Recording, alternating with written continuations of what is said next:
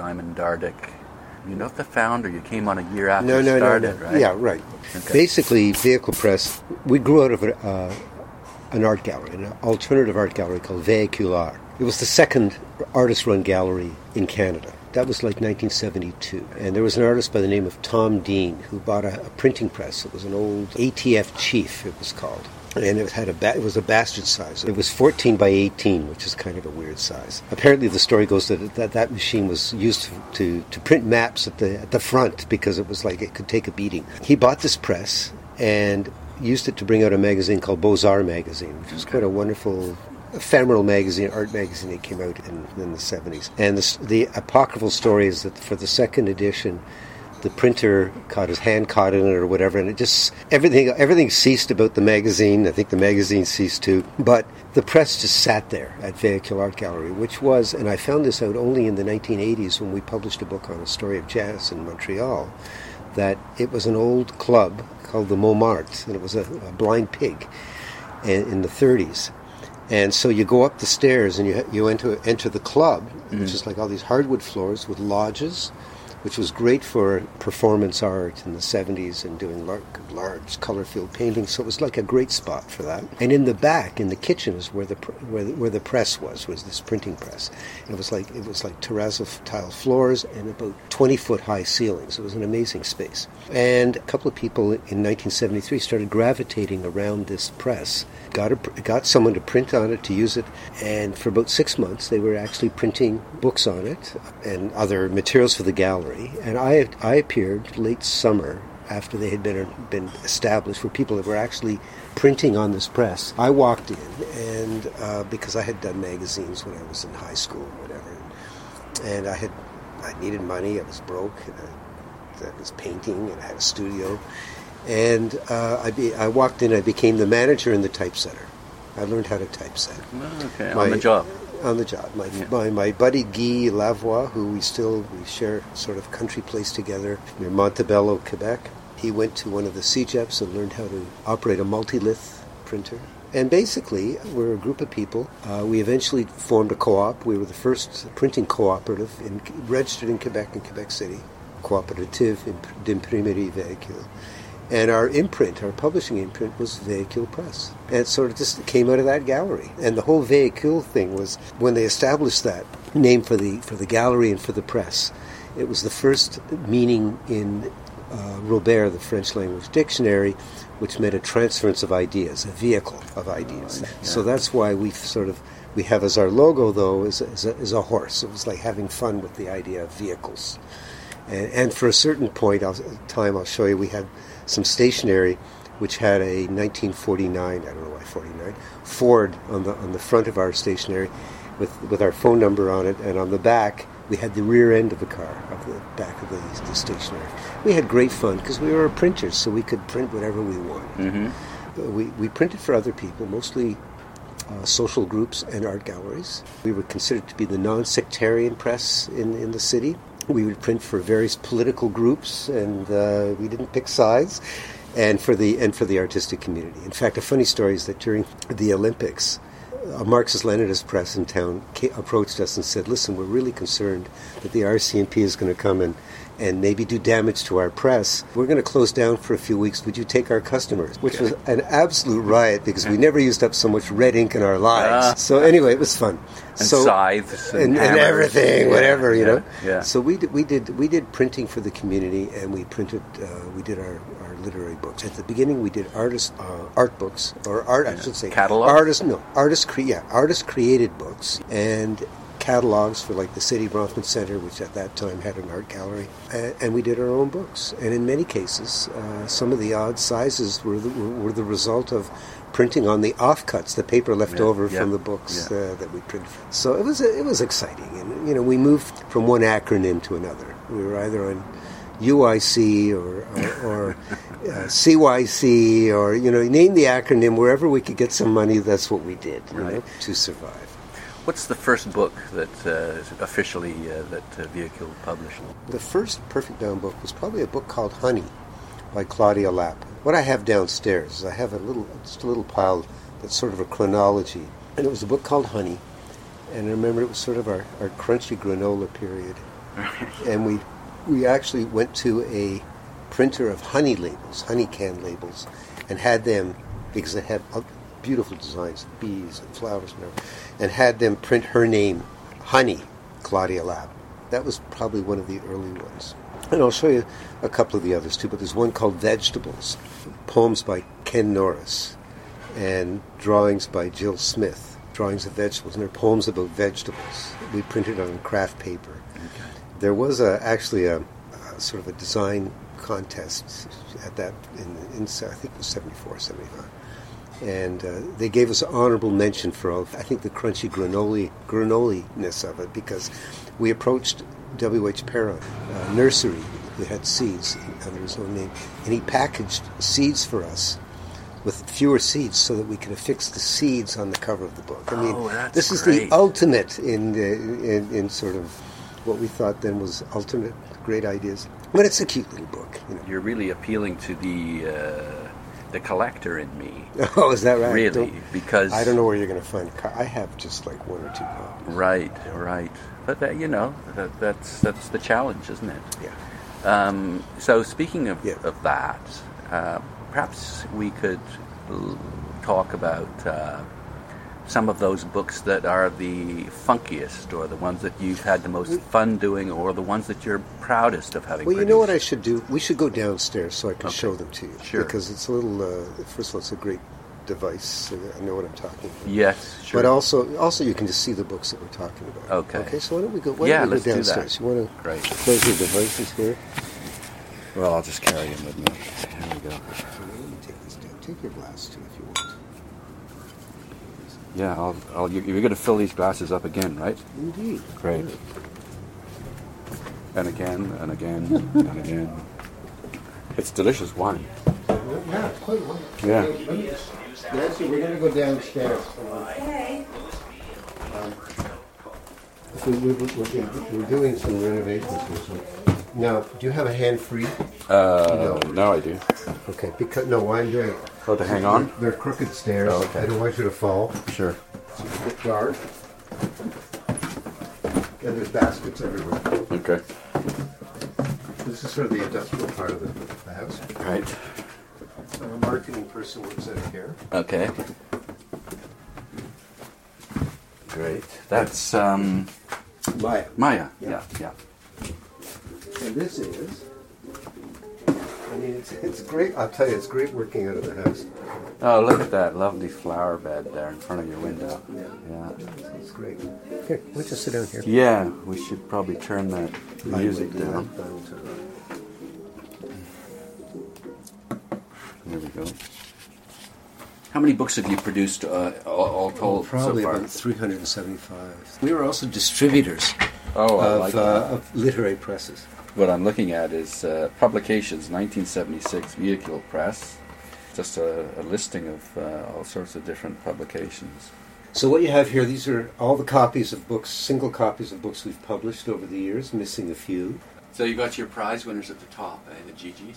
Yeah, some of them. Yeah, and great. you know, here's the more recent ones. Uh, Okay, so, so, the wonderful thing about being printers, we could take the time yeah, to um, just have fun, you know.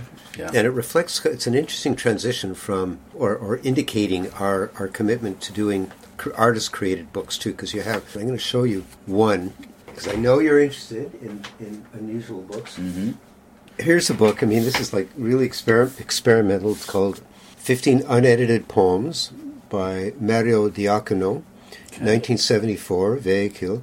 And, and you can see we had fun because we could, you know, this is on our own time. It's die cut, Not just on the cover, but going through to The- the, the uh, title the, pages. the half title page, Yes. and then the poems themselves are, are really are really grids. This is poem number one, 15 by 30 words. Let's fill in the blanks. This is like you know we were we were connected to an art gallery. We came across really interesting people, and Mario Diacono was a very interesting guy because he in Italy he had been the secret the private secretary to the uh, the famous uh, Italian poet Giuseppe Ungaretti. And anyway, I'll tell you when we arrived at our gallery at, at the gallery press in the mornings, we never knew what we were going to see. It could be feces under glass filling the room. It could be Joseph Beuys. I mean, it could be it could be people who are doing part of the Fluxus movement. There were so many tendencies going through there. It was a very exciting place to be. We vibrant and uh, vibrant, creative. Yeah. So that is like an unusual book. So you're wedding the uh, the image with the word. Yeah, yeah, yeah, and pushing the limits of what is a book. Yeah. You know, what is this? Yeah. Someone will look at this and what is this? These are just like grids. Poem number 10 is 6 by 12 words, and there's no words. It's just No. a grid. And it's a numbered copy Yep, Yeah. this is number 53 out of a total out of run of 199. And this is the title of this is 15 unedited poems. great. Okay. Maybe if they were edited, there would be a difference. right. anyway, I thought enjoy Definitely, sort of, yeah. uh, Typically, what we're doing in these Mm-hmm. in these conversations is is to get a, a feel for the history of the press itself, but then very much to encourage uh, listeners to get out and try and acquire these books in used bookstores. Some cases, as you know, it, it can be a real quest. The greater the thrill, you know, the harder the Oh, absolutely. You know, the Abso- hunt. Absolutely. Oh, here we are. So this is vegetables Okay. that has sort of in this Art Deco type in caps, just vegetables on the cover, and then you have the W.H. Perron seed packet, very flat, as I mentioned to you. They made them custom for us. yeah glued That's- onto it. That's glued on. It says eggplant, I love it. and it's vegetables. Poems by Ken Norris, drawings by Jill Smith, and they're really beautiful, beautiful drawings. This is I think kohlrabi, and in fact, the poet wrote it for Jill. That's the Starting title it of the poem. Kohlrabi, I know nothing of kohlrabi. Its design and properties exist beyond the periphery of my vision. Your drawing of it, etc., etc. Yeah. But what's great is that we used to go to paper converters. Uh, I don't know What's if you, that? A paper converter was paper companies that existed on the crumbs of the big companies. Mm. And what they would have is they would have, particularly for smaller printers, they would have ends of runs of paper. And they'd have sometimes paper made for a special edition. But, you know, once the edition's over, the, the, what are they going to do with this particular paper? It's cut in a, in a odd Exactly, size. precisely. Yeah. So the drawings are printed on this this, this sort of laid paper, as Oh, you can see, Yeah. which was used for an edition. We don't know where, but this is what the converter, the guy that they're called paper converters, uh, for an edition of Shakespeare somewhere. Somewhere. so, So it's got pretty good credentials. yeah, exactly. So the Yeah. illustrations are on that Delightful, paper. Yeah, yeah. it's really neat. That, that's really such fun. a lovely little book. Yeah, it's really. And nice. what year is that? This was 1974, I believe, and then we reprinted it in 75. Seed packet is Compliments, W.H. Perron and Company. First printing March 75. This is the second printing, January 1976. And the title again is Vegetables. Vegetables. And period. it's by. Poems by Ken Norris, drawings by, by Jill Smith. And I just saw a bit of our promotional. Oh, isn't that great? There's a promo, which is lovely because these, this stuff is so ephemeral. Look at this. Margaret Atwood's talking about vegetables. Yep, yep, yep. Neat, eh? So many thanks for beautiful vegetables. It was delicious. Margaret Atwood. Funny, and eh? Alden Nowlan. I liked it very much indeed. So much, in fact, that I show it to people who visit me and say, hey, look at this. It's good. Which is something I don't do with many books. It's kind of cool. Then you have Bill Katz, Library Journal, saying a tasty, wise salute to the subject of the title from Vehicule Press. And that's the prize we, we got. Honorable mention for Canada's National Book Competition, uh, Design Excellence Look of Books, 1975. And of course, you're only going to find this in the second edition. This isn't in the right. first because Yeah, no one exactly, said anything about exactly, it. Exactly. Okay. So that was one little thing I Yeah. thought I'd show you from our crunchy, crunchy Yeah. granola pack. And this is honey, Yeah. Claudia Lapp. The honey label, and it's just very simple. And now, did you go to a? You went to a printing house that We- did honey labels. Exactly. For, I don't know. Actually, I don't know if we gave gave them credit or anything. I don't think Mm. we did. We weren't so careful then. Now I'd give them credit.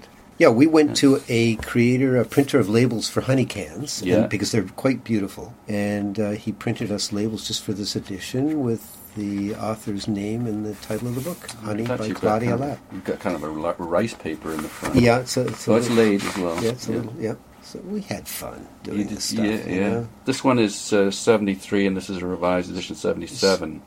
So Coach House started up in 65. Oh, that's right. They, yeah. So they they were uh, they were about a decade ahead Yeah. of uh, or seven or eight years anyway. Yeah. Uh, Them and another press called Intermedia Press, which also was public, were publishers and printers, and then died away. Of course, you had Tim Inkster. Too. Tim started in 75, I think it is. Yeah. The 70s were sort of the halcyon days. The economy was great. People had money. People like us. And governments had money to promote this kind money. of important work. Ex- exactly. And now you have to Yeah. scream and beg and Yeah. Yeah, I mean, we were sort of more grassroots than, than Coach House, uh, you know, because we, we did a lot of printing for political Well, groups and you did outside printing. outside printing. They were all stoned down there too, though. So Well, you guys probably were as well. I think we. This is why I need lists to look at. Yes, so, yes, as- that's what your It's an memory- aid memoir. Well, anyway, we had great fun with this. Uh, Yeah. The epigraph here is advice to poets: Don't leave the bed too soon. You can't come with words. It was those kind of days, you see. Yeah.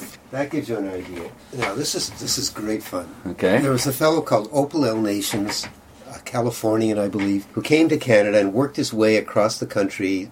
Spent some time in Toronto. I think had some books published by Coach House, books published by us. Stayed here for a couple of years and then he left and went back to I think San Francisco, whatever. But he had a very fecund mind. Okay. He did really wonderful sort of cutout stuff from books. And so here's like a, a soft cover book with a with a dust jacket French uh, gate. Yep. Yeah. And yep. this is called. Inter, uh, it's called it's called Intersleep, the box in which he keeps his voice. we just again we just had great fun doing this. Opal was really born in Britain in the in I think 1941. We even did a gatefold in this book. in the uh, in the center, or His stuff was like he used sort of like vintage books to kind of take things together, and sometimes his own drawings right. to kind of then have use you know, have various bubbles above people in the pieces cut out of magazines where he put it in his own text, and they were sometimes humorous, commenting on society, sometimes a bit sexual. Mr. Reginald Thinsgrop expresses his feelings on how he thinks about food, and they, yeah, cornflakes, boiled eggs, whatever. We had it was a lot of the stuff was sort of conceptual art. We glommed onto it and loved it. So that's an ebook. How much was this? Three dollars You see in, now, ni- in 1978.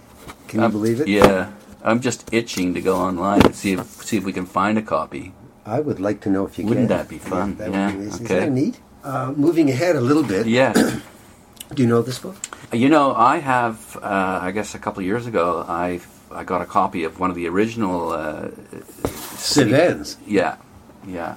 Uh, so I've got that in my collection. So, what can you tell us about it? Well, you know, it was it was a, a magazine that it was a literary magazine, Montreal Literary Magazine, uh, edited by Aileen Collins, who was part of a group of the literati of the of the period in the fifties. She published really it was only published for for about two years, between fifty three to nineteen fifty five. But what was wonderful about it is that it reflected the scene of Montreal at Yeah. the time. So you had Leonard Cohen, Eli Mandel, Louis Dudek. Well, Robert Creeley wasn't part of the scene, but contributed to it. Gives you an idea of what was going on then. Phyllis Webb, Ray Souster, Irving Layton, uh, Avi Boxer, Cid Corman, D.G. Jones. I mean, it was like quite exciting. So Yeah. we basically took it was mimeographed, as you know, if you Yes, have a copy. I do, And the yeah. cover was silk screen. Digest size. Yeah. So we approached Aileen, who eventually ended up living with Louis Dudek. This cover photograph has got to be, to me, the most wonderful photograph of all, because it was in Leonard Cohen's parents' country place in the in the Laurentians. Look with the moose head in the picture. Can you believe it? and there's Leonard with a And guitar. there's Leonard with the guitar. Mhm. There's Aileen Collins. And what we did, I've always wanted to do this in a book. You know, when you see outlines of characters and a little with the numbers to, to tell you who tell they you are. who they are. I Yes, wanted to do this in a book, and we did it in this book. But on And it- that cover, yeah. yeah, and it was their friends at the time, which was like uh, you know Wanda, uh, the Rosinskis, who were like he was a sculptor, Mm-hmm. and anyway, you know, so that that was their that was the scene at the time. So you're Uh, you're really bringing bringing attention to this this important mm, Yeah, time publication yeah, in time. fifties yeah. and sixties. Yeah. and then we had a book launching here at the house. So And- uh, and we- when was sorry. this? When was this? It was published in 1983. So a lot of the people were still alive. Oh, so we invited them to the house. We had a lunch and we tried to recreate the scene. So we had Marian Scott, the artist. We had Frank Scott. We had Louis Dudek. We had. They were all here, and that photograph was taken in our living room. This is a very interesting photograph because you have Irving, Frank, and Louis together. Irving and Louis had sort of this disagreement where they didn't speak to each other for years. So here they were feeling really good with each other at this event. It was covered by the Gazette at the time, Doris Giller, you know, who I loved. At that time, I was probably the only publisher in Montreal that spoke to her Because because everybody disagreed. Had, had because she was a very forthright person, Right. Spoke her and, mind. and there was always an ar- always arguments, and I I've always felt well, because of the fact that she didn't give glowing do this or do that or didn't review a book or Oh, whatever. okay, she was the book ed- book editor Yeah. of the Gazette, and my feeling has always been that you know my duty is to my authors, and I don't care. I don't get into these kinds of arguments. And I loved her. I thought she was just great. And she came. She covered Good writer. This, this good writer. This was her photographer from the Gazette that did that picture. They did a full page. When, when, when would this ever happen? again? A full page on this event at our house. On the party. On the party and all the people who were here. It was just Well, great. I mean, It no, was it's neat. worthy of covering. It was, you know. yeah, but there's many things that are worthy, and I don't think necessarily they would get covered. Okay, so, what you've done is you've paid homage to this magazine Absolutely. by uh, printing uh, in the pages. You've basically duplicated all of the editions, correct? Indeed, we did. I mean, Yeah. every we've every cover indicates of, of each edition indicates the section, and uh, you know, no editing done except you know it's exactly what was in CIV/n. You know, to, you're right in using the word homage Yeah. because you know I grew up in Kingston. I had all my literary heroes. When I came to Montreal and and you know became a publisher, it's one of the things that I wanted to do. I wanted to do books of current things that were happening, Yeah. but I also wanted to publish uh, our history, and I've, Yeah. I've tried to do that as much as I uh, as much as I could. Well, it's you know it's funny. That's what motivates me to do these interviews. Yeah. is I I really want to bring attention. Document it. Well, Yeah. document, but just bring attention to people who've done wonderful things, and that that more people should know about them. Yeah. You know, I think that's uh, so, so Yeah. that seems to Yeah. be a motive, motive of yours as well. Yeah, no, exactly. So I was so happy to do this book. I, look, I came at a time where I was very lucky, where I could still meet these people. So I mean, I can And remember publish them, I guess. Did you or not? I published Louis. But I can remember one day Louis lived in, in Louis and Aileen lived in Westmount on Ingleside Avenue, and I remember going there. We used to hang out there a lot. I remember there, and I think I think the poet Endre Farkas was there too, and I can't remember who else. But we happened to be there when Frank Scott was there with, with Louis. We were in their dining room. One end of the table was Louis, the other end of the table was Frank. And it was like watching intellectual ping pong. We were on the sides, and us young guys, you know, Frank would say something, Louis, I read in the Fortnight Review, uh, blah, blah, blah, blah, blah, blah, and I think, and then Louis would say, Frank. And we'd be going back, our heads going back and forth, swiveling back and forth. Mm-hmm. It was quite exciting. It was mm-hmm, quite a mm-hmm. thrill just to see this kind of Repartee these and- two intellectual giants, really. You know, and I think Louis, to a certain extent, hasn't received his due Yeah, because I've he was not before. He was selfless, whereas Irving was self-aggrandizing, and Exactly. Louis was, and Louis was not. No, he gave a lot of opportunities to others, and He did. He, yeah. I mean, his essential series, the series he had at McGill, where he published, like we published George Ellenbogen. His first book was published, you know, I think after Leonard Cohen's, and uh, in, in that in that, that Series. journal series Yeah, that, yeah. that Louis had. But and Louis had literary magazines, little magazines, and he had his press, two DC, DC books.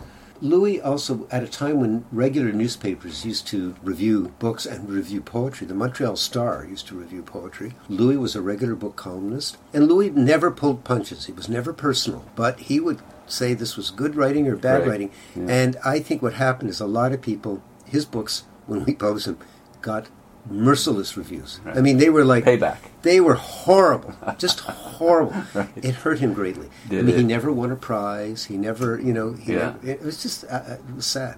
And then when McGill turfed him out when he turned sixty-five, he was in a depression for a long time. But he was you could drop over any time. He would. I still have this image of him in the kitchen steaming the teapot to make it hot before he made the tea, and he was just like a very generous guy. I brought my daughter over. He would teach her how to play chess. You know, he was he was a very very sweet man. What has there has there been much written about him? Like, is there a biography of him? I don't think so. I don't quite frankly. I don't know how many copies it would sell. Sounds to me though like that's what you are able to do is you want to publish something that you mm-hmm. think has merit, even if it's not Yeah. marketable. because his role was incredible. He and Layton and Ray Souster were Contact Press. Yeah. you know, look, Yeah, look, look what Contact Press published.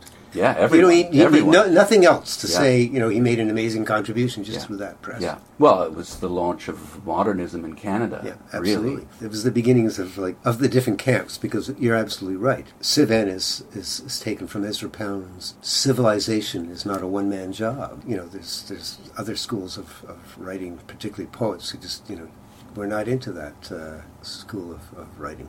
That book was an important book when we when we did it for me. I don't even know. We have maybe two or three copies. What we should do is post that bibliography that you gave me on on the site so people can identify. Yeah, sure. Uh, and, and and use it as a list to go after, you know. Yeah. Okay, so, uh, So what's uh, next on the then. pile there? This is sort of like my uh, Greatest hits. greatest hits. Yeah. Well, not necessarily greatest, but these are just books that Significant. sometimes reflect a, a change in the press, a transition, whatever. Sure. Like this was one of the first two books that we printed our. We couldn't print ourselves anymore because they were just too large. What I love about this book, this this book was brought to us, and this is Spreading Time: Remarks on Canadian Writing and Writers, 1904-1949, hmm. by Earle Birney. This was brought to us by Ken Norris, who was an, an editor at the press at the time. And Earle delivered us a pile, basically, of radio talks, reviews, essays, all in chronological order. But you know, Ken and I looked at this and we said, "This is interesting in a certain sort of historical way, but not a very interesting book. Kind of dry and boring." So I remember asking Earle, "Earle, could you write an introduction to the book?" You know, giving us because it's chronological. It starts with this. I think the first review, or let's see, it starts in 19. Oh no, no, no, no, no. Oh, yeah, yeah, unpublished essay, 1926, the half Canadian poet Charles G.D. Roberts. So we said, Earle, could you write us an introduction? Well, it turned out to be this, pre- what we call a preface, and it's 1904 to 1926, spring plowing, he calls it. And it mm. goes back to him being born on in the homestead, basically on the prairies. And so then he just matched it all together, everything. He filled in. So that went from What do you mean he matched it all Well, together? basically, the first piece in the book was 1926. So he took us, brought us from 1904 to 1926. Oh, okay, yeah. His next review was 1937 that we chose called Moon Whist in Canadian Poesy.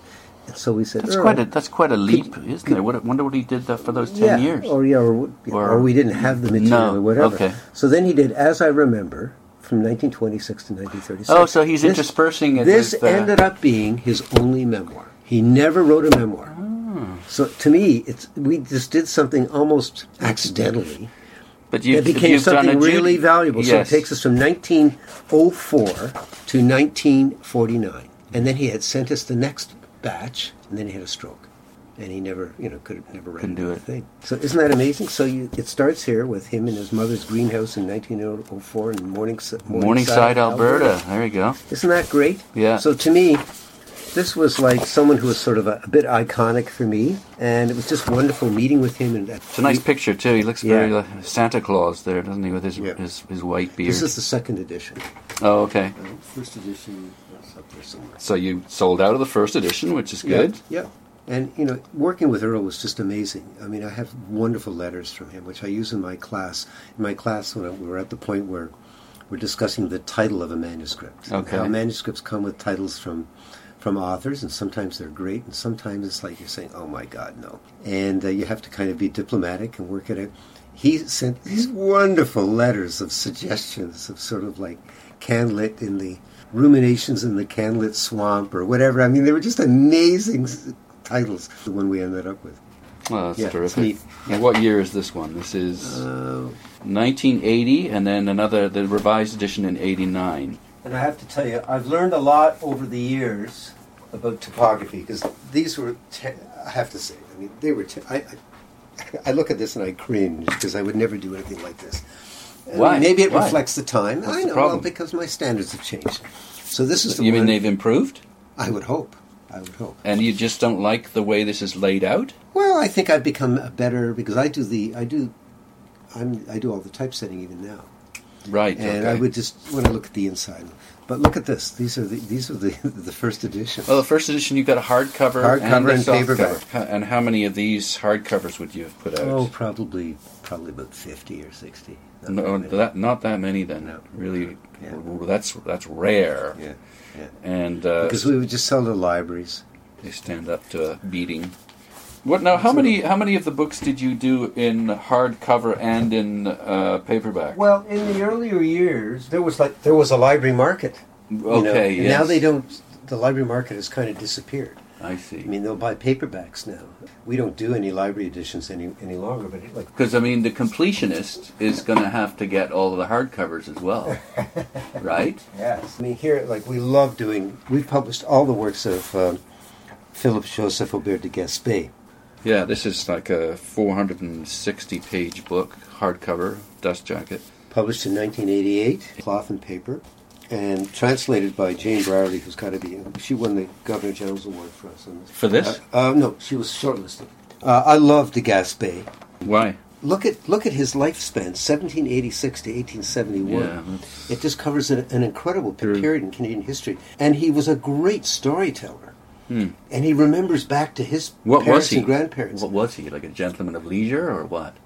he was a, a seigneur, you know, Yeah, really. okay. And then, you know, this is his memoir. So what? This would give you a bit of an idea of life on the. Oh, look at yeah. well, look at this. Yellow Wolf and Other Tales of the St. Lawrence by by de Gaspé, Okay. translated by Jane Brierley.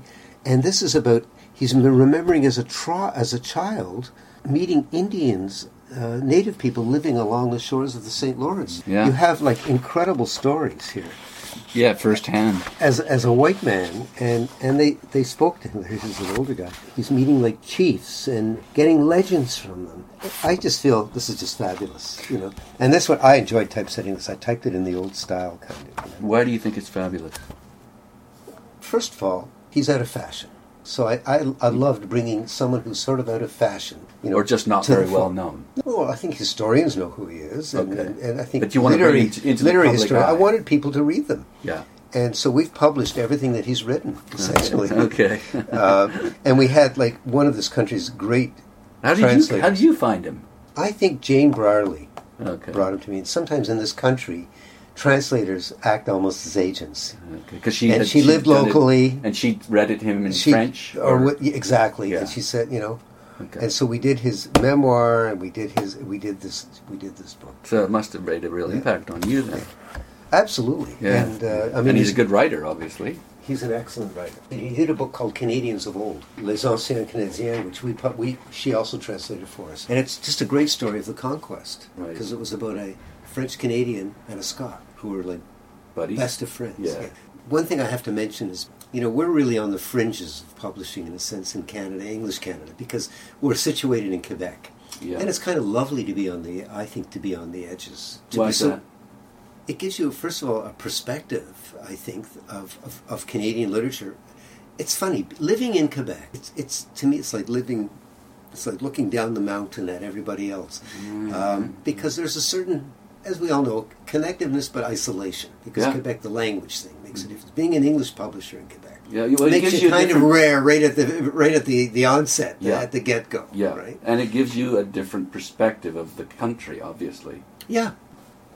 Now these um, these are not, and don't take this the wrong way, but these aren't finely printed books. No, I know what you mean. No. They're nice to look at, but they're basically the idea is to get the text out in a reasonably Trade, attractive. paper, trade paperback. Yeah. Absolutely. Absolutely. but but you didn't. So you didn't do the type of work that Coach House ventured into. No, never. With No. with because they did some exquisite Oh, things. And it's never it's never, been our it's never been our your interest. your objective. Know, no. other than other than you know things like vegetables or some of these early Sure. kind of funky uh, things Yeah. we did at the very Okay. beginning. Right, right. No, it's never been it's never been my interest. Um, I mean, we've You're, you're you're primarily interested in the content.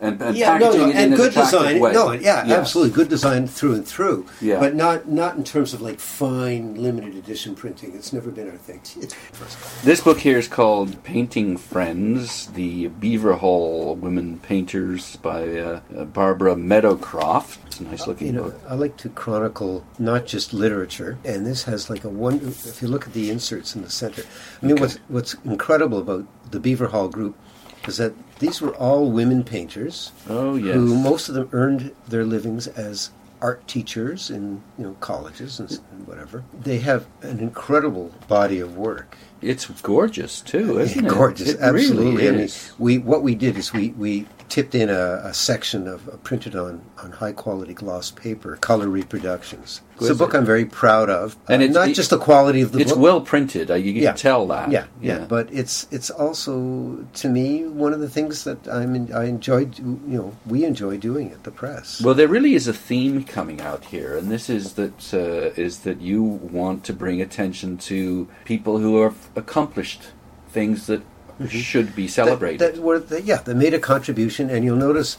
And look, we're we're a national press. Uh, I mean, most of our in the past number of years are are writers from across the country, from you know Vancouver, Winnipeg, you know, name it, Newfoundland. We love Newfoundland poets. But one of the focuses of the press has been Montreal, the Montreal connection, the Quebec connection. It's mostly Montreal connection. English Montreal. Yeah, to yeah. Canadian literature, and then we've also done two translations from the French in, in terms of poetry too. Yeah. So look at we're an English language press here in Montreal. We have our ear to the ground, and, and you know we we have some exciting stuff happening in the next year or two where we're, we're doing some amazing translations of really contemporary stuff. I mean, this is something that should be a natural because we're here, right? It, it should be, and in fact, it is a cliche, the two solitudes. But really, we don't know what's going on no. in Quebec literature, the arts in general, but particularly literature. And it's odd. You'll meet some, a, a, Quebecer who will have a set of the, their top 10 greatest authors uh, from Quebec, and here's us. We, we don't it'd know. be unlikely if we'd even heard one of them. Yeah, they could be tremendous bestsellers. I suppose that's part of what you're doing. Well, when we when we published someone like Pierre Nepveu, if Pierre Nepveu was English, he would be up there with like Margaret Atwood. I mean, he's like an incredible poet, not just a poet. He's mm. an essayist. He's a poet. He's such like some incredibly yeah, I've never heard of him. Dimensional guy, incredible writer. Right. But it's a little it, less so now. But when you publish, many of our, our authors that we publish from the from the French, who are well known here, it's like publishing a first time author that nobody's ever heard of, right? Yeah. So it's like yeah. it's hard to get them stocked in the stores, yeah. and it's like it's crazy. And I mean, obviously, it, you need to make sure that that quality of the language is translated into English in a way that that does justice to well, them. that's what's exciting about what what we do as publishers, matching the, the right, the right translator with the book, and also we have such a, a group of tremendously talented translators in this country. Mm-hmm. And what we're, we're, we're trying to do in the next couple of years, too, is to continue with the established translators, but to also match books with young translators yeah, and have yeah. just sort of bring on the new generation. New guard, yeah. yeah. Okay, so that's so painting that's friends. Painting friends. Yep. Okay, so next up is Poetry Nation, the North American anthology of fusion poetry. Well, you know, this is like fusion. In this case, I guess they mean like spoken spoken word, and we looked for spoken word that worked well on the page. Yeah, and fusing the two. Yeah, yeah. And just to give you an idea that you know you have to always explore new things, things that are happening. And this book, I mean, went into a couple of printings, was very successful. Hmm. You know, half of them were American, half of them were Canadian. Right. But what's really good, Regie Cabico knew Allen Ginsberg's lover. And we got to print an unpublished poem because there's a part of the book which which honors the, the pioneers of this of sort of the genre of spoken word or whatever you want to call it. Yeah, and it's dedicated to it. It's for yeah. Allen Ginsberg yeah. and Ian yeah. Stephens. Yeah, and, and, so they provided an unpublished, previously unpublished poem by Ginsberg, mm. and, and it's a who's who of, of people who are then spoken word. I see you've and, got uh, David McGimpsey, yeah, and uh, Evelyn Lau, yeah. I love, Crosby. I love the cover. It was done by another designer, Don Stewart. So again, you know, it's just I, would like to uh, bring this out as an example because it just shows that it's important to um, to look at different things and, and to stay and to stay fresh all the time. You have an imprint called Signal. Right. Maybe you could tell us a bit about uh, how that got going. In the early 70s, essentially to qualify for the Canada Council, we had to have an editorial board. So we put one together. We had as our first editors Ken Norris, Artie Gold, both poets. Artie Gold's now deceased. Andre Farkas, who later on became Endre Farkas as he sort of discovered his Hungarian roots or wanted to assert his Hungarian roots, were our poetry editors. But then at a certain point, and this has been written about, I should, I don't know if you know this book, Book Language Act. I've seen it, yeah. Yeah. Yeah. Anyway, in Language Todd Acts, Swift, edited by Todd Swift and Jason right. Camlot. There's some history in there. You'll, you'll find Andre writes it from his point of view. History of what? History of, of of, of literary things in, in, English language literary activity in, in Montreal and in Quebec. He gives his rendition of sort of his history at Vehicule Press. Just from the perspective of someone who wants to learn about the press, this book would be would be good. Would be good. Okay. Yeah. Uh, so I'm very pleased to publish that book too. It was a very important book. Andre was approached by the editors, and and Andre basically writes. I think he writes about Simon's "fuck you" letter. I think is how he refers to it. But basically, back in the 70s, we wanted to do more than just poetry and we suggested at one point that Ken stay on, Ken Norris stay on, and that, that Andre and, and, and Artie not. Hmm. And Ken wouldn't because out of solidarity with his friends. But there was a bit of a, you know, we didn't speak to each other for a little while at that time. It was such a long time ago. Because we really wanted to do more than just poetry, period. So when Ken left, we needed to have a poetry editor. And that's when, you know, so Michael Harris came on. And for Michael, we decided to create an imprint to mark the, the difference between the previous Vehicule Press poetry books and the ones that he's publishing for Vehicule Press. So we created Signal editions. You'll And- notice at the back of every literary, every Signal edition poetry book now, it'll say founding editor Michael Harris, and the current editor is Carmine Starnino. And Carmine still has been since since 2000, I think, has been. Okay. And Carmine is still our editor. He's a wonderful poetry editor. He is. He's a he's a terrific critic too. It's a great fun to read his uh, books of criticism. And this, the new canon, his anthology and anthology of Canadian poetry, has gone into about four or five printings. It's it's it's really great, Hmm. and we are talking about no- another generation now, marking another generation with this book. And when when was this published? Uh, check the date. I don't remember. Okay, let's see. 2005 Right. and a second printing in 2006. Oh, but it's, print, it's been printed last year again. It's been printed. many Is it used in in? Uh, It's used in schools. Schools, Yeah. right? So, and then 10 years ago, we created Esplanade Books to be our fiction imprint. And Andrew, after 10 years, uh, stepped down last December. His last book is New Tab, the novel that just got this great coverage in the Gazette that I showed you today. It was a really a, a lovely, strong, strong finish for Andrew. And now our fiction editor is Dimitri Nasrallah. And we're gonna we're going to be announcing this fall some really I think some exciting stuff. Just a change, and change is change is good. Know? Well, you're 70 years old now, I know. It's hard to believe. and my sense is that by doing what you've done over the last 30, 40 years, Yeah. it's kept you sharp and motivated to continue. yeah. What else has this experience done over the years for you? Well, it's given me the ability to uh, be around my kids as they grew up. That's for sure. Because you're your own boss, my own boss. And we have two. I have two full time employees. right? And they work out of the house here in the basement? That's right. Vicky Yeah. Marchuk here works as general manager, Okay. and Maya Aswad in the other room does the marketing. Marketing. Okay. And Nancy, co-publisher, does Your takes- wife. my wife takes on uh, two or three big projects a year. Right. And she's working on a couple right now. So it's really quite a nice balance. And also, Nancy being an archivist has definitely influenced already the interest I have in terms of historical stuff. We've published two of her books. in the field of, of what, archives? The scholarly practice of it? Or? no, no, no, no. No? Nancy's a specialist in nightlife in Montreal. Oh, wonderful. So she did Stepping Out, the Golden Age of Montreal Nightclubs, Ah, good which goes back into the 20s, 30s, right up through the 50s and the 60s. I love it. A, a very showing- interesting combination of how we all. Here we have the front and back of the menu at Club Deauville at Chez Maurice, 1937. Right. And I think actually the Montmartre is in there, and that is where Vehicule Press Started out. started out. So you'll see great? a great picture of the Montmartre, great picture of the showgirl. All the stuff is from the Concordia University archives. Which They is have- a great literary destination, right? Yes, and, and historical stuff on nightlife in In- Montreal. Montreal, what a. Yeah. They have, I think, about 2,000 photographs from this guy, Al Palmer, of, of just like exotic dancers. what a great career, right? no.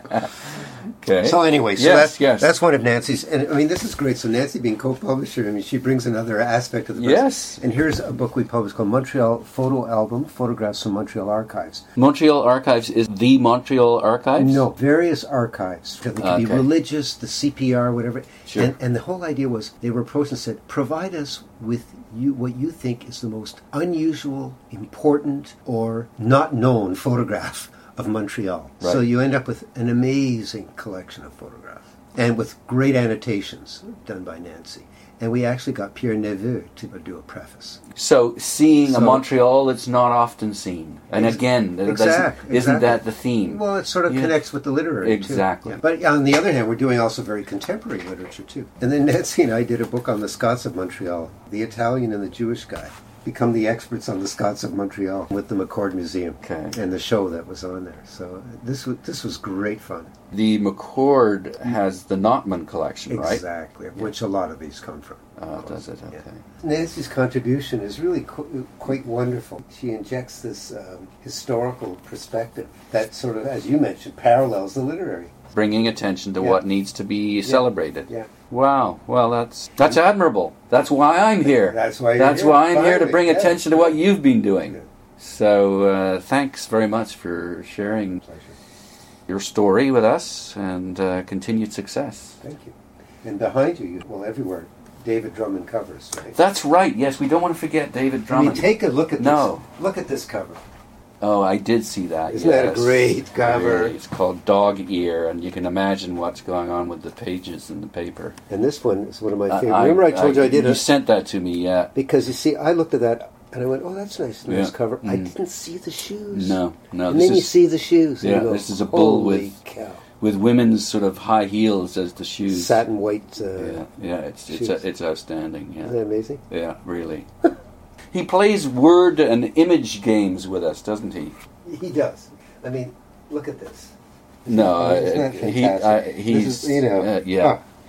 No, I I mean we don't want to get too gushy here, but No, but uh, but just lovely. David Drummond Yeah. is is a world class uh, cover designer, and you had the foresight to hire him. Really, they're just so much fun. And he's such a lovely guy to work with. Yeah. One of my goals is to try and encourage a, a, a culture of collecting Mm. in the country, and collecting David Drummond covers. It's quite a it's quite a number, there's but you know what? They're you know it's just a joy to, Yeah. to you know to look at them, and Yeah. uh, they're so much fun. And, and he's award winning not just in Canada, but you know in the states, and I'm sure around the world. So listen, can I give you a couple of books? I'd, uh, that's music to my ears. Publishers love to give away books. you know, Okay. as long as it's not rare. But but first of all, just let me thank you again for your time and uh, continued success. Well, thank you.